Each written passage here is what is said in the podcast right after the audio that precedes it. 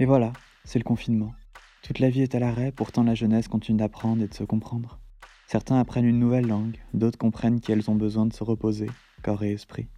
Et toi, tu fais quoi pendant ton confinement? Envoie-moi ton témoignage sur Instagram, à Jeunesse Libre.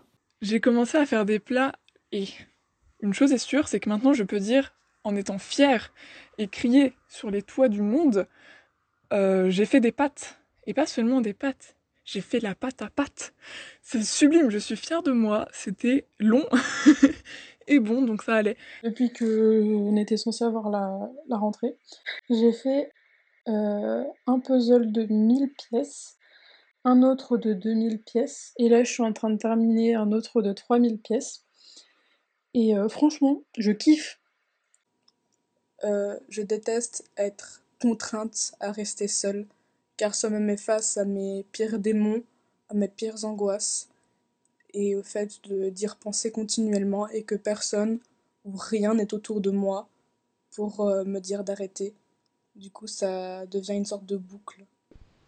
Je pense que depuis quelque temps, le confinement m'a fait réfléchir beaucoup sur ma vie, sur pourquoi au pire je le cache, pourquoi je n'assume pas directement ce que je suis, pourquoi je, pourquoi je recule au lieu d'avancer. C'était ça en fait la vraie question que je me posais. Pendant le confinement, je me suis euh, lancée au cosplay. C'est quelque chose qui m'intéressait depuis pas mal de temps, de euh, euh, se costumer en personnage de fiction qu'on apprécie.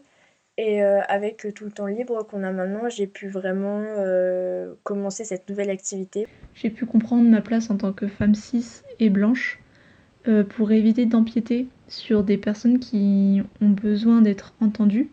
Je suis en train de de découvrir plein de choses que je faisais pas spécifiquement avant et que maintenant je fais et qui, qui me passionnent en fait. Euh, j'ai également appris à compter en slovène jusqu'à 10, mais je saurais juste dire 1, 2, 3. Et na, dve, tri. J'ai réussi à faire un très grand travail au niveau de mes émotions J'en ressens pas plus, pas moins, je les ressens juste mieux, c'est beaucoup plus sain. Je me suis rendu compte qu'avoir des objectifs c'est bien, mais il faut avant tout s'accepter parce que sinon on n'est jamais épanoui et on cherche toujours un nouvel objectif plus loin alors qu'il faut se concentrer sur ce qu'on est maintenant. Et je pense que c'est la notion vraiment de mon confinement, c'est de me regarder et de me dire que c'est parfait et que si j'arrive à aller plus loin, c'est mieux, mais que si je reste là, c'est déjà très bien.